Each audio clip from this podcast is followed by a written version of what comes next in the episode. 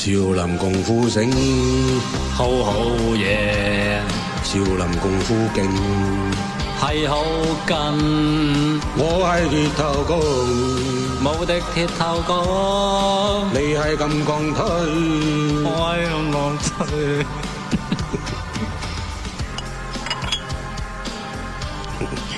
认真啲啊！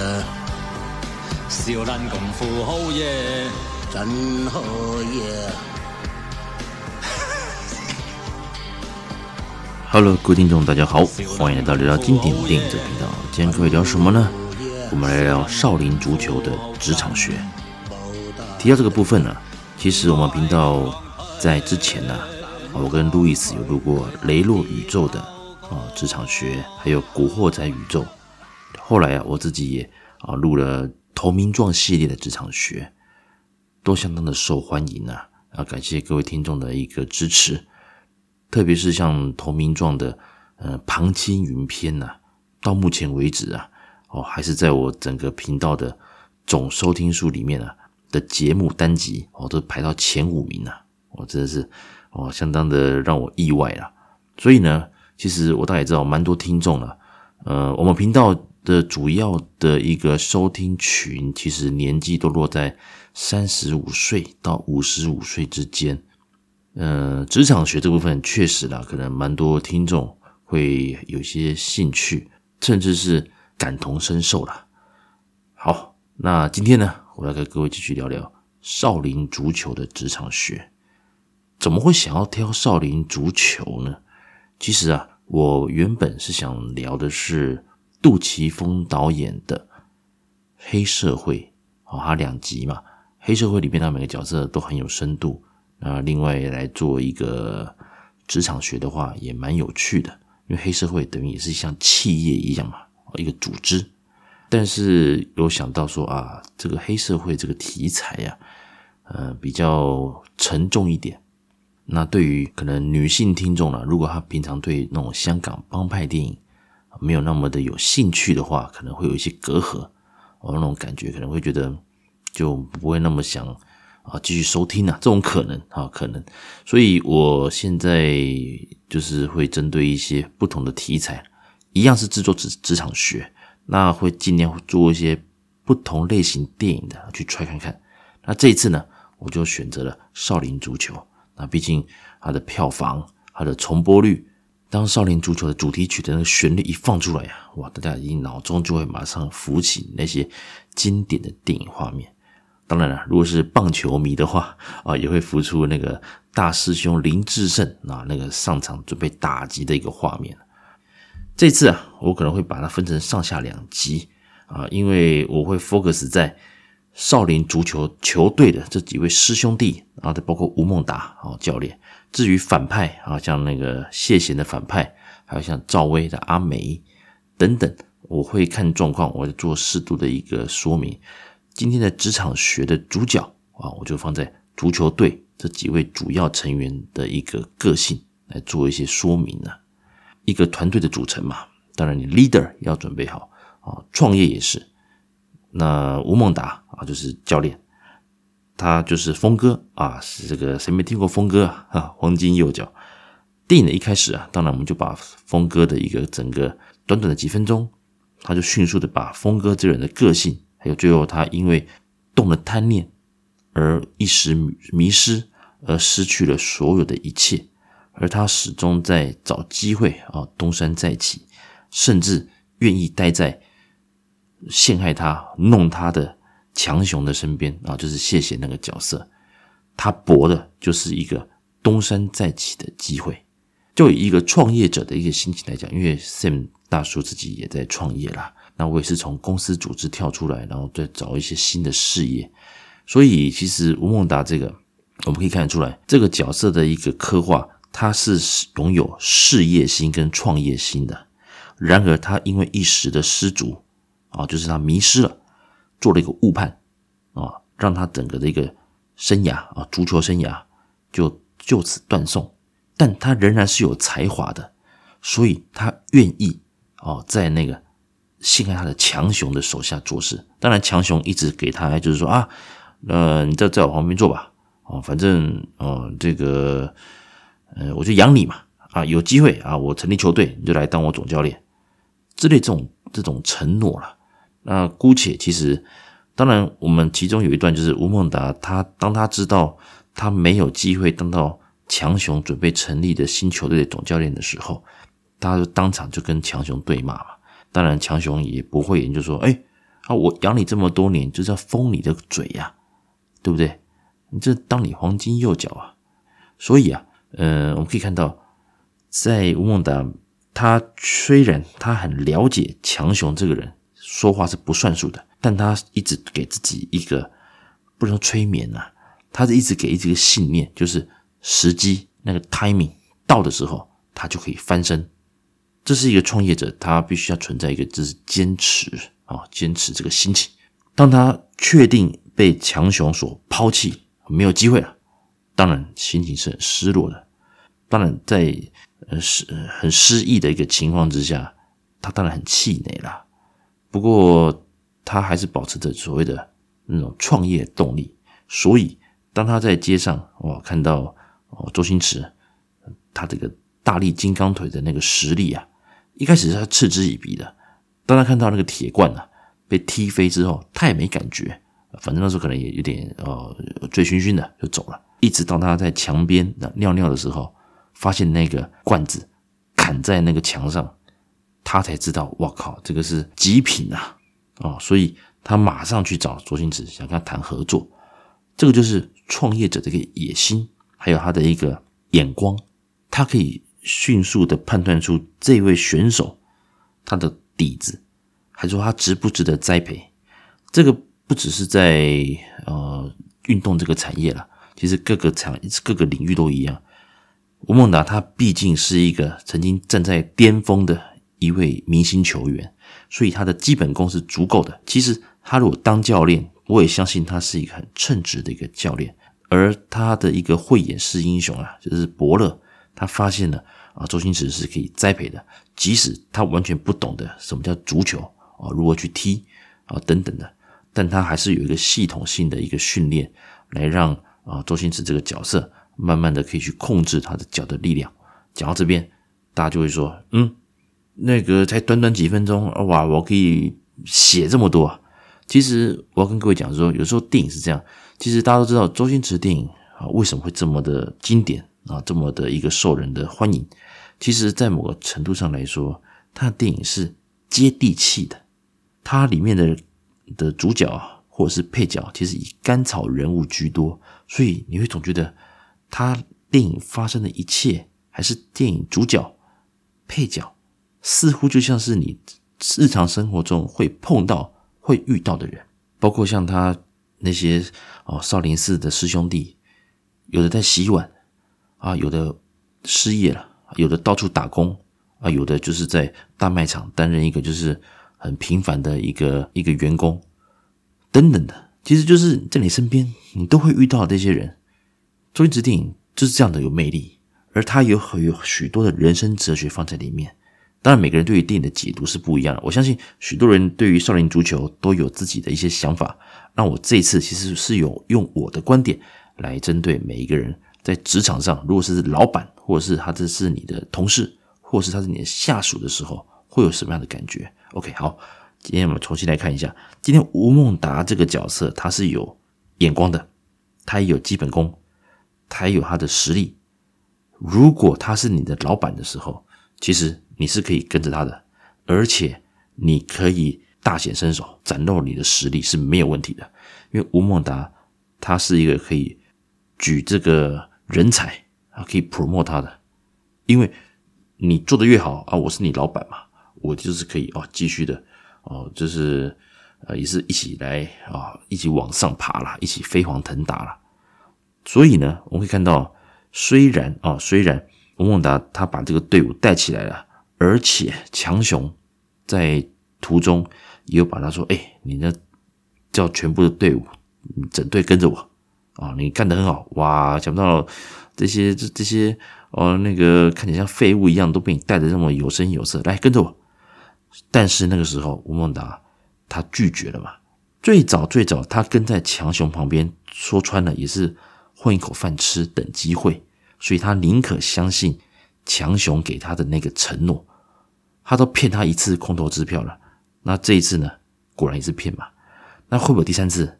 啊，吴孟达他再怎么傻，他也知道了，而且他拥有一批可用之兵，他不需要再和强雄这种求他了，还是说屈服在他的势力之下，所以他选择了拒绝，他要自己干。当然了，冠军赛里面哦，强雄所展现的。对不对？所有的实力，所有大会啊、裁判啊等等，全都是他的人，这就是另当别论，这就是所谓的资源战争啊。OK，那个之后再跟各位聊聊，就是中小企业跟大财团怎么比。那今天呢，吴孟达他作为一个中小企业的领导人、负责人，或是一个 team 的一个 leader 的时候，我觉得是非常非常的 OK 的。但是，这个人如果是你的员工呢？你要怎么面对他？他很有实力，而且他也蛮会隐藏的。我们可以说，吴孟达他是在这个里面啊。当然，也许有人说啊，电影又没演那么多啊，他你想太多啊，你哦你欧北共哦。其实我我的观点是说，他也知道强雄只是想封他嘴，他在等机会。所以我对他的认知就是，他可以共苦，一起苦。能不能同甘呢？我觉得他是可以同甘的，他是可以同甘的，所以也才会造就说他把请全力指导所有的队员，而他最后也没有揽功，也没有他没有揽下所有功劳，他还像让整个光环是放在周星驰这个角色身上的，所以我觉得吴孟达这个角色在这个部电影里面，如果他是你的一个员工，他是你的老板的话。你跟他没问题，你可以大展身手，绝对不会有什么所谓的功高震主这种担心呢、他不会弄你，放心。而他如果是你的手下的话，你可以适时的给他一些鼓励，还有升迁，但你千万不要骗他，你只要骗他一两次，他就会可能就离开了，自立门户跟你对打，甚至成为你一个在。这个产业在职场上一个很对手之一，所以吴孟达这种人才啊，应该是说不多，他是属于将才，你可以信赖他，他也可以甘心的当你的幕僚，也可以当你的大将。我认为吴孟达这种人才其实是可以哦，要算是可遇不可求了。OK，好，讲到这边，这是我针对吴孟达这个教练、这个峰哥这个角色来做的一个分析。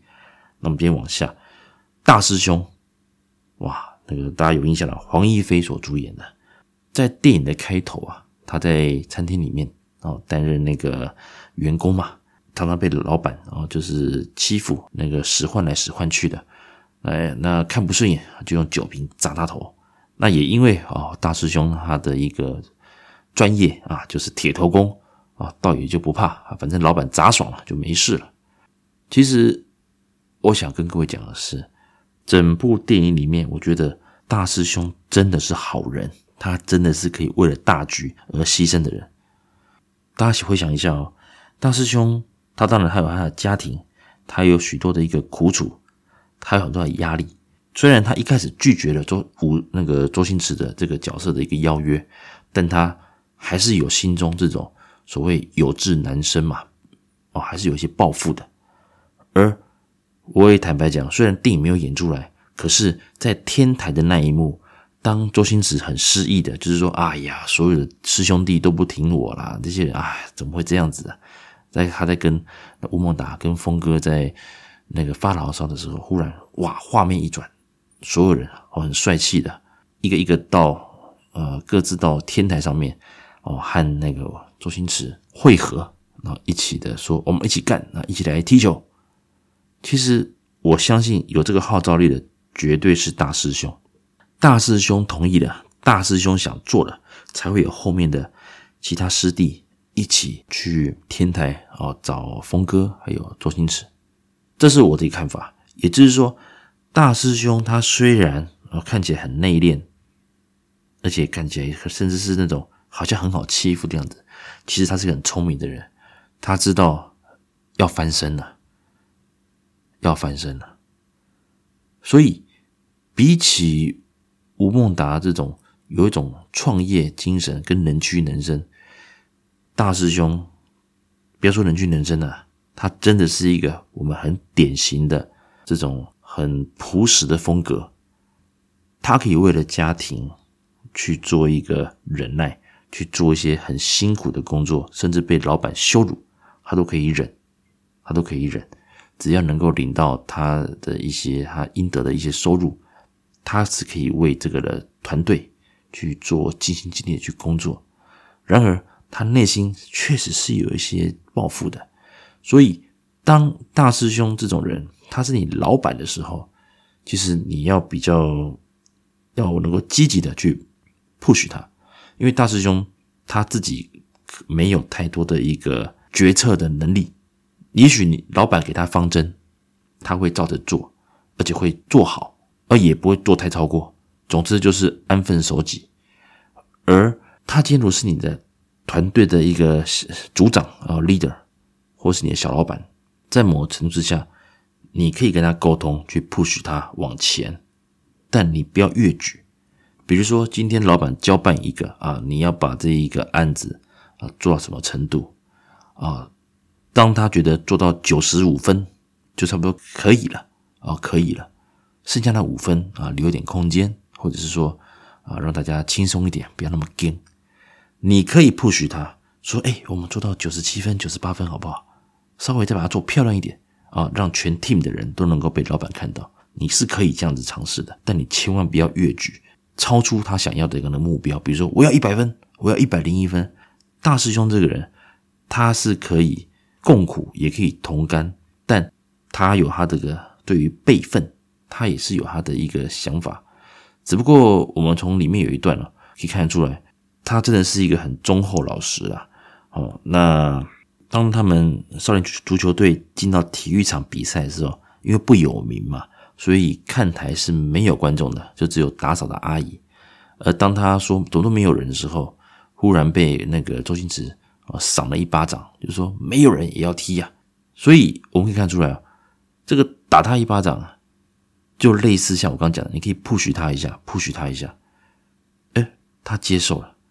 我相信，如果再打他一拳呢，他可能就要抓狂了。可是为了顾全大局，再加上他也知道说啊，这个团队里面有实力的人啊，实力比他好的人是有的，所以他会尊重。所以我们可以说。大师兄这个角色，他是一个识时务，而且很很踏实的一个人。而他也知道说，他如果身为一个 leader 或是辈分比较高的一个前辈的情况之下，他是可以做一些身段放软一点，做一些协调。比如说，他今天如果硬起来，还说他刚被扇那一巴掌，他俩拱了我。林北北演的啦，哦，你最厉害啊！你大力金刚腿，你最厉害，等等之类的，哇，这样就不行了。所以我们可以知道，大师兄在整个球队里面的角色，哦，他也没有说是以进攻为主，他以那个那个穿针引线啊这种工作，所以这种工作当然属于比较做苦工的啦，因为毕竟射门的不是他嘛。虽然电影里面他有他有有有进球了，可是，在整个这个阵容的安排之下，像大师兄这种以头锤这种方式的话，当然是以呃穿针引线做一个传接哦，是传导球一个很重要角色。所以你可以，如果你是他的老板，你可以把你的小队的专案交给他，但你必须要给大师兄一个明确的做事情的方向跟目标，他会去照做。但他不一定会做到完美，可是你可以信任他，至少他不会出包。那今天如果大师兄这个人是你的上司的话，我刚才就讲过了嘛，你可以稍微 push 他一下，但不要太过火哦，不要太过火，因为你再激怒他一两次，也许他就翻脸了。他这个和哦这个吴孟达的一个创业家的风格虽然没有那么强烈，但是他心中他有他需要被尊重的。那我们讲到二师兄啊，就是那个。旋风地堂腿嘛，那他在电影里面啊，也是一个嗯，在后巷洗碗啊，遇到了周星驰他们来，他就噼里啪啦讲了一堆啊，学的功夫没用啦，啊，我长这么帅，为什么没头发啊？对不对啊？之类的等等，就一直一股脑怨天尤人。这种人很多，这种人只会怨天尤人，可是又没有特别的去呃积极的去做学习或做 promote 自己。其实以他的实力来讲的话，他也不不用说一定要做到这种啊、很洗碗这种工作，他是比较偏向于他有他有一些本领，但他不积极的去做一些呃 promote 自己或者是找工作，但他最会什么怨天尤人，对不对？他就一直念念念念念念念。我相信各位在身边呢、啊，不管是同事还是一些长官，好了，可能有时候大家中午聚餐啊，吃个饭啊，可能被他逮到了，哎，我们去去吃面啊。我以前也有这种同事啊，一天到晚说，哎呀，那个谁不好了，谁不好了，客人怎么样了，我要离职了，我要离职了。到最后，哎，我都离职创业，他还在啊，对不对？所以这种人是这样，他嘴巴会念，但他不会走。你只要适时的给他应有的。比如说你薪水照给啊，bonus 啊，也许没有达标，但你也不要说都没给啦哦，给一些让他开心一下。这种人其实，在公司很多，他对公司没有直接的，他称不上是猛将战将，但至少也是一个、呃，把位置补满了，那可以帮你做一些事情。可是你不要期望他可以帮你达到什么呃超乎预期的目标，也就是说，CP 值也不高了哦，坦白讲。他就是一个普通员工，然后会碎碎念，可是你要小心他的嘴巴，你让他不开心，他就到处跟你这边哦穿小鞋啊，讲些话哦，这种危险公司有啊哦，没什么实力啊，他会什么是向上管理啊，啊，跟老板关系还不错啊，见人说人话，见鬼说鬼话，诶，到现在哦也卡了一个位置啊，过得还不错，可是这种人连，连他比他晚进来比较资浅的呃同事都看不起他。如果是你，你愿意当这种人吗？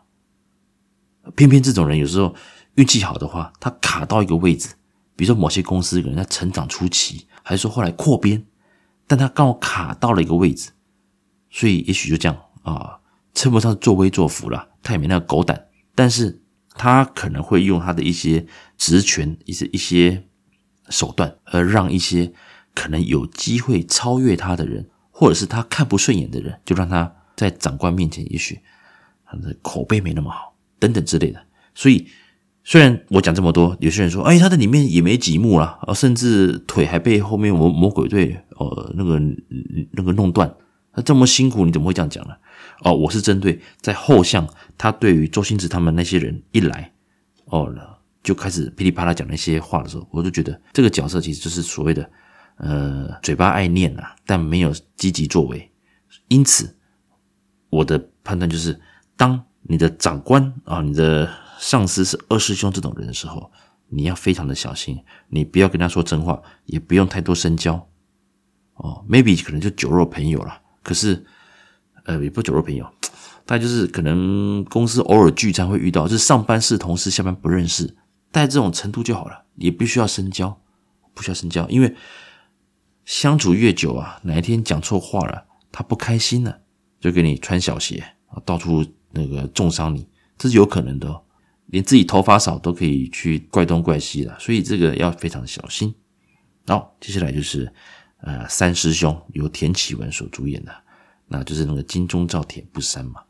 这个角色当然在整个的一个电影里面呢，他大概是除了大师兄之外，也算是蛮抢眼的队员之一了啊。特别是他在哦临危啊担任守门员的时候。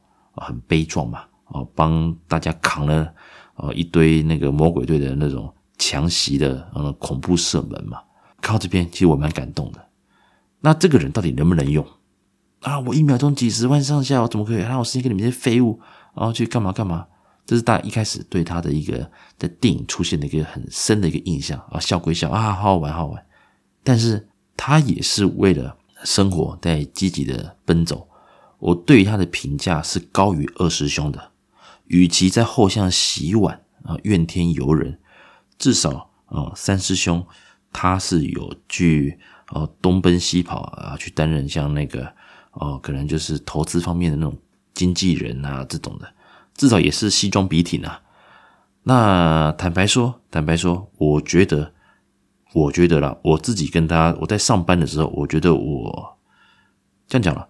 我的创业心情其实跟吴孟达类似，那你不要耍我，我会继续挺你。可是你耍我，我一定会再跟你拼啊，哦，甚至会离开你。但是我这种作风，那我在上班的时候，其实应该是这样讲，嗯，老板交办我的，我会做到。那我也算是啊。算以德服人呐。坦白讲，其实我我也不太会去骗人呐。哦，我是觉得说这真心以对了。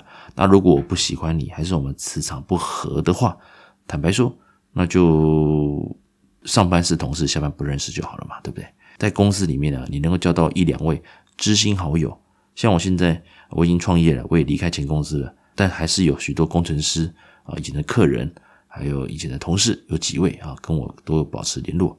啊，也是好朋友了，这是一辈子的好朋友了。那怎么讲呢？